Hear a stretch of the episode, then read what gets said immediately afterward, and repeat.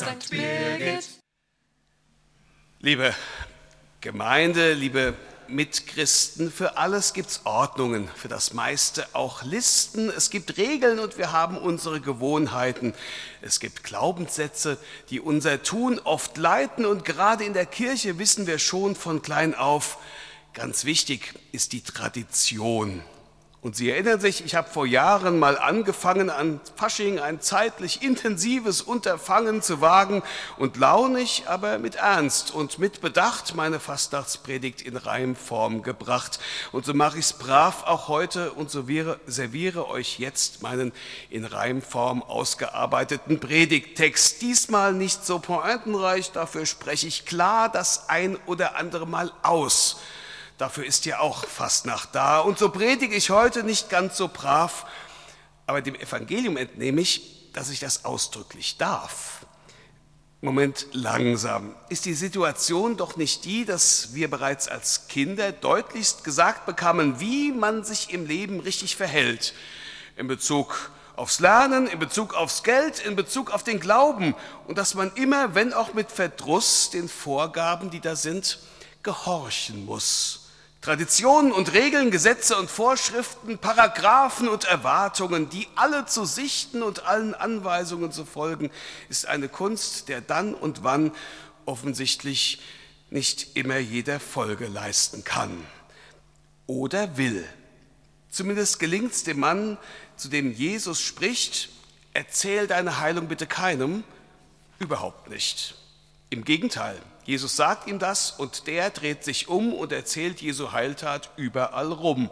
Da erfährt er Heilung, so viel Gutes und hält sich nicht an die, an die ihm von Jesus selbst auferlegte Schweigepflicht. Das ist doch nicht zu glauben.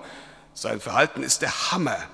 Er hätte still sein müssen, hätte ganz still in seiner Kammer Gott und Jesus im Gebet ruhig und leise danken können anstatt laut über Jesus jubelnd zu den Leuten zu rennen, denn so hat sich's verbreitet. Der Mann ist genauso schlimm wie die Frauen, die damals am Ostermorgen ins Grab hineinschauen und dann, so sagt das Evangelium im Originalton, Zitat, sie fürchteten sich und erzählten niemandem davon. Ja, und warum bitteschön wissen dann wir über all das Bescheid? Die Antwort liegt auf der Hand, weil schon zur damaligen Zeit die Menschen so begeistert waren von Jesu Taten, da mussten sie es einfach allen anderen verraten. Aber wenn sie es nicht getan hätten, wie wüssten wir denn dann um all diese Stellen im Evangelium? Wir wüssten sie nicht. Aber zeigt sich damit nicht dann, dass Ungehorsam manchmal auch ein Segen sein kann? Aha könnten jetzt zuerst die Kinder sagen und endlich all die vielen Sachen wagen, die eigentlich strengstens verboten sind. Zum Beispiel mit Fingerfarben mal eben geschwind die Wohnzimmercouch mit blauen Tupfen verzieren oder die Vorhänge mit roter Tomatensauce garnieren. Ja, da wäre so einiges denkbar, doch wäre das für alle ein recht zweifelhafter Spaß. Nein, die Kunst ist es, zuerst die Gesetze, Regeln, Traditionen zu sehen dann deren Anliegen, Zweck und Inhalt zu verstehen, um sie dann zu befolgen, es sei denn, sie stützen unmenschliche Systeme, die niemandem nützen. Besser ist es schon zu allen Tagen, statt blindem Gehorsam Regeln zu hinterfragen. Wir wissen das hierzulande und denken dann natürlich gleich an die unsägliche Zeit im Dritten Reich, wo heute die Kirche diejenigen ehrt, die damals gesagt haben, da mache ich nicht mit das ist verkehrt. Heute haben wir alle längst erkannt, es braucht manchmal Ungehorsam und Widerstand, vor allem den Radikalen gegenüber, denn die sind zu jeder Zeit zu Maßnahmen gegen die Menschlichkeit bereit. Und darum finde ich es gut, dass viele heute nicht mehr schweigen und auf den vielen Demos ihre Haltung zeigen. Man kann ja Regierungen kritisieren, aber bitte nie sein Kreuzchen machen gegen Menschlichkeit und Demokratie.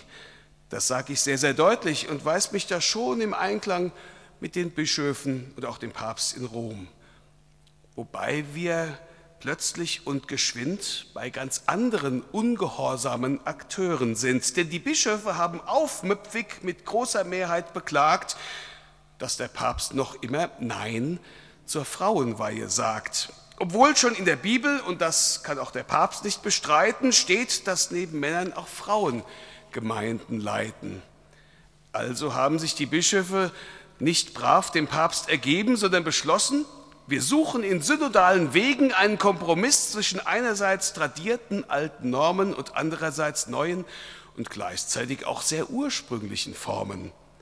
Gerade beim Modus der Bischofswahl haben sie laut moniert, warum man nicht wieder mehr Beteiligung probiert, denn die gab es ja früher auch. Ich habe es schon oft erzählt, früher wurden Bischöfe vom Volk frei gewählt. Und warum wird den Gläubigen heute die Demokratie verwehrt, die es früher ja gab? Da war sie doch auch nicht verkehrt. Oh, wie kann man nur sowas fordern, sagen die, die es nicht wollen, und die mahnen, dem Papst in allem Gehorsam zu zollen, es wiederum selbst nicht tun, wenn der Papst es wagt, etwas anzuordnen, was ihnen selbst nicht zusagt. Denn der Papst ließ vor kurzem ja zur Überraschung vieler verkünden, jetzt gibt's Gottes Segen für alle, alle, die sich aneinander binden. O je, das ist gerade für die Wölkis ein schweres Joch, während die anderen bemerken, und die Kirche bewegt sich doch. Die Initiatoren allerdings waren, wenn ich das so sagen darf, Bischöfe und Kirchenvolk. Die waren nämlich einfach nicht brav und haben nicht zu allem Ja und Amen gesagt, sondern die aufrichtigen Nöte des Volkes Gottes beklagt, so wie damals in den 70ern, als man in Europa und in Nordamerika ihn einfach einführte, den Dienst der Messdienerinnen am Altar. Als man das, was nicht erlaubt war, einfach machte, was von unten heraus dann die Veränderung brachte, bis Papst Johannes Paul II. es 1992 dann offiziell erlaubte, dass auch ein Mädchen Messdienerin sein kann. Es tut sich also was. In der Kirche heißt es, sowas geschieht durch das Wirken des Heiligen Geistes, der sich offenbar gut dabei gefällt, wenn er manche sogenannte Tradition in Frage stellt und so die Kirche ganz ungehorsam dann und wann auf ungeahnte neue Wege führen kann. Insofern ist Gehorchen nicht immer nur gut. Denken wir ans Evangelium. Nur weil der Geheilte all seinen Mut zusammennimmt und von Jesus erzählt im ganzen Land, obwohl er es nicht soll, ist uns diese Heilung bekannt. Und es ist so wunderbar zu wissen, zu spüren, Jesus will uns alle heilen. Wir müssen uns nur berühren lassen von ihm und seiner Botschaft, die gleichzeitig eines ist. Das Kriterium, an dem sich aller Gehorsam unbedingt misst, denn Jesus liebt uns und er will, dass wir bedingungslos lieben. Gott, unseren Nächsten und uns selbst. So hat er es uns ins Herz geschrieben. Und hier bitte sollen wir es bloß nicht wagen, ungehorsam zu sein oder zu denken oder es zu sagen. In anderen Fällen, denke ich mir dann, ist Ungehorsam schon eher mal dran. Im Messbuch zum Beispiel steht ganz genau drin, glücklicherweise, dass der Kommunionempfang eigentlich am meisten Sinn macht, wenn er gemeinsam geschieht, gleichzeitig. Denn Kommunion heißt Gemeinschaft, gleichzeitig miteinander und mit Gottes Sohn, was freilich mit einer kleinen Gruppe auf Freizeiten wunderbar geht, aber nicht mit so vielen und genau darum steht dann im Messbuch die von Rom irgendwann festgelegte Reihenfolge drin. Der Priester gibt sich selbst allein die Kommunion zu Beginn, danach folgt der Diakon so er zugegen und dann die Ministranten. Und danach wegen fehlen sämtlicher Weihen, auch der niederen und Beauftragungen, dann seid ihr alle, wenn ihr Glück habt, auch mal dran. Nun kann man sich fragen, ob Jesus das so wollte. Er, der allen die Füße wusch, der Respekt zollte, was wiederum auch viele Bischöfe sehen und den Priestern empfehlen, erst den anderen auszuteilen und dann selbst zur Kommunion zu gehen. Aber bis das offiziell zur Regel wird, bis ich das offiziell darf, wird es noch dauern. So machen wir es in St. Birgit trotzdem. Wir sind halt einfach nicht brav. Meistens ja aber schon. Und wie gesagt, das Maß aller Dinge muss stets das sein, was Jesus will, die Haltung eines aufschauenden Dienens, die Liebe zum Nächsten, die Haltung des Friedens. Und das bedeutet natürlich auch, dass wir uns nicht alle wegen irgendwelchen Kleinigkeiten, ob sie so sind oder so, furchtbar aufregen müssen. Ich sage es mal ganz plakativ. Ob du jetzt eher konservativ bist oder eher progressiv oder irgendwas dazwischen, ich glaube, Jesus wird es hassen, wenn wir alle nicht auch fünfmal gerade sein lassen und dem anderen in Weite zugestehen, dass er eben ein bisschen anders glaubt als man selbst. Denn das heißt katholisch zu sein.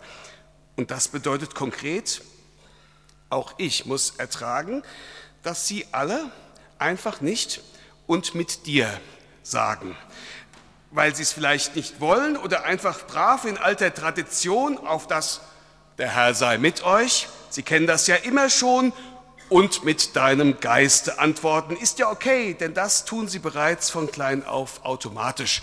Ein katholischer Schlüsselreiz, der schon immer funktioniert.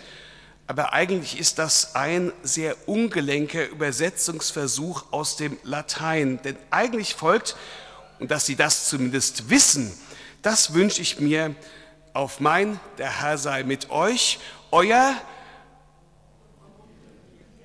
und mit dir. Vielen Dank, sehr brav. Ja, oder auch nicht, je nachdem, wie man es nimmt, mit dem Bravsein in der Liturgie, die immer ein Geheimnis des Glaubens bleibt. Doch schon der Konzilsbeschluss in den 60ern zur Liturgie zeigt in dem Wechsel von Latein zur Volkssprache hin die Intention, Liturgie macht nur dann wirklich Sinn, wenn die Menschen sie wirklich mitfeiern und aktiv mitvollziehen, so wie es auch schon früher lief. Und in diesem Sinne versuchen wir es eben, das gemeinsam hier in St. Birgit zu leben. Ich glaube, wir alle haben durchaus Grund, dankbar zu sein, wie der Mann im Evangelium, der zur Stund seiner Heilung einfach nicht anders kann, als davon zu erzählen obwohl er dann ja im Grunde nicht gehorsam war, uns zum Glück, denn sonst wüssten wir von dem Evangelium nicht das kleinste Stück. Dankbar sein können, das ist auch eine der ganz großen Gaben und ich glaube, wir alle hier, jung und alt, haben ganz viele Gründe, Gott zu danken, ihn zu preisen, denn er wirkt so viel in uns. Wahrscheinlich am meisten merken wir es in den dunklen, sorgenvollen, schwierigen Tagen, dass er da ist. Er will uns berühren, will uns heilen, will uns tragen in seiner Liebe und dieser Glaube verbindet uns alle mit ihm und untereinander in unserer Pfarrei St. Birgit. Dankbarkeit treibt den Mann im Evangelium an. Darum erzählt er über Jesus und was der bewirken kann. Und darum dürfen auch wir heute mal dankbar schauen auf das, was Jesus hier bei uns wirkt. So viele Männer und Frauen bringen sich ein bei der Firmung, in den Bausteinen im letzten Jahr und bei den Juhus mit denen fuhr Pavel Meisler ja zur Bundesgartenschau nach Frauenfrieden, zur Lorelei oder Maria Lach der Benediktinerabtei mit Brauerei, während es die Jugend nach Schweden und nach Frankreich zog. Die Gemeindefahrt mit Jürgen Otto hingegen bog in eine andere Richtung ab. Tschechien war das Ziel, wo es allen, so hört man, ganz wunderbar gefiel, wie der Jugend in Tessé und in Schlesien den Senioren. Beim Jubiläumskonzert hier in Bierstadt streichelte der Chor unsere Ohren, die Gaumen versuchten wir bei Paddy's Open zu verwöhnen und die deutschen Bischöfe lobten in den höchsten Tönen die Messe in St. Birgit während ihrer Konferenz. Denn da setzte die Band Bonn einmal mehr neue Trends. Johannes Mockenhaupt hat dies, tut dies bei der Erstkommunion. Viele der Eltern kannten ihn und uns ja auch schon, wenn nicht aus der Kirche, dann vom Stand mit Karl im Globus oder von Himmelfahrt auf den Fichten, was da jetzt ja immer sein muss. Und unsere Messdiener werden auch stets von allem gemocht. Beim Patrizium letzte Woche tanzen sie und an Ostern werden 2000 Eier gekocht. Pater Xavier kocht auch, aber freundlich, nicht etwa vor Wut, dafür original indisch und noch dazu ziemlich gut. Und dann sind neben dem Priester Thierry Rugira auch noch Melanie Worps und Stefan Lechtenwürmer da und der Kaplan. Der macht das Pastoralteam komplett. Klein, aber fein. Übrigens, brav mir gegenüber sind die alle überhaupt nicht. Gott sei Dank, das ist ja auch Vielfalt. Um Einheitsbrei geht es hier nicht. Ich wollte ja nur sagen, dass viel für Dankbarkeit spricht, für das, was wir hier haben und im Glauben gemeinsam gestalten. Und Gott möge uns das wahrhaft lange erhalten, vor allem, weil es in all dem Gesagten ja stets darum geht, dass Jesu wirken und nicht wir selbst bei uns im Mittelpunkt steht und darum will ich es wie der Mann im Evangelium wählen und anderen von meiner Begeisterung über Jesu Wirken erzählen, will nicht still sein, will erzählen, was Gott mit uns macht in unserer Pfarrei, wo man miteinander trauert und miteinander lacht und jeder, der mit anderen hier Freud und Sorgen teilt, spürt, dass das gut tut, wenn Gott zur Hilfe eilt. Denn der ist in dieser Beziehung, wenn ich das so sagen darf, ausgesprochen zuverlässig und unendlich brav. Also ich fasse zusammen. Bitte seid gehorsam. Und zwar immer dann, wenn dieser Gehorsam Gott und den Menschen gefallen kann. Wenn er Jesu Liebesgebot folgt und Gott gleichzeitig ehrt, ist evangeliumgemäßer Gehorsam niemals verkehrt. Wo Gehorsam aber blind ist und gar andere verletzt, kann es nötig sein, dass man sich dem widersetzt. Wobei es natürlich auch dann und wann auch uneindeutige Zwischenfälle geben kann. Wenn mir zum Beispiel jemand eindringlich rät und sagt, dass es mir ganz sicher richtig gut tät, es mir besser ging, wenn ich es brav befolgte und endlich schaffte und einen Strich unter mein Fansein beim FC Nürnberg machte, dann, dann, dann hat er ganz sicher dann hat er ganz sicher recht, ich würde weniger leiden und andere müssten mich weniger wegen schlechter Laune meiden. Ich frage mich ja selber, warum tue ich mir das an? Warum? Trotzdem bleibe ich dabei und weiß, ich bin nicht brav, sondern treu. Und gestehe, dass ich mich über das Unentschieden am Freitag hier in Wiesbaden nicht so ganz freue. Umgekehrt weiß ich, wenn ich dem Narren sagte, sei besonnen in dieser Zeit, da fließt so viel Alkohol, da sind so viele besoffen und breit, da kann es sein, dass der Narr mir sagt, ja, du hast ja so recht, brav sein ist besser, der Wein bekommt mir auch schlecht, ich danke dir für deinen Rat, nicht so dolle zu feiern, ich will auch nicht morgen den ganzen Tag Kopfschmerzen haben, ich danke dir für deinen Tipp, feier nicht so doll, sage ich euch jede Wette, heute Abend ist der Ratze.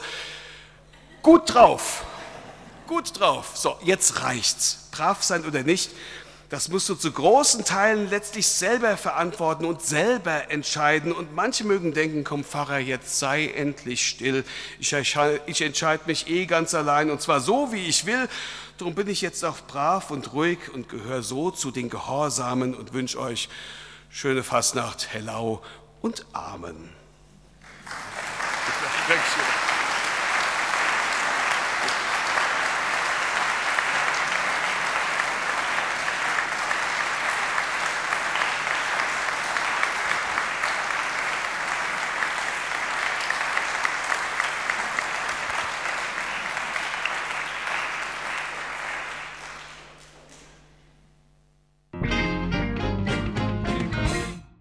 Ähm, zu guter Letzt noch ein Text, den ich gefunden habe. Er stammt nicht von mir, aber ich möchte ihn den euch nicht vorenthalten. Da heißt es, der Pfarrer hielt die schönste Predigt und trotzdem schliefen manche ein. Da kam auf einmal in die Kirche des Pfarrers Katze auch herein. Sie ging ganz leise durch die Kirche und vorne setzte sie sich hin und schaut hinauf zu ihrem Pfarrer und hörte aufmerksam auf ihn. Da blickten alle auf die Katze. Die letzten weckte man noch auf, damit sie sehen, wie die Katze zu ihrem Pfarrer schaut hinauf. Ihr wundert euch, sagt nun der Pfarrer, dass meine Katze kommt hierher und dass sie aufpasst auf die Predigt. Das wundert euch vielleicht noch mehr. Sie kam herein, ich will es euch sagen, und suchte sich hier ihren Platz, weil sie gehört hat, dass ihr Pfarrer ihr Sonntagspredigt für die Katz. In diesem Sinne.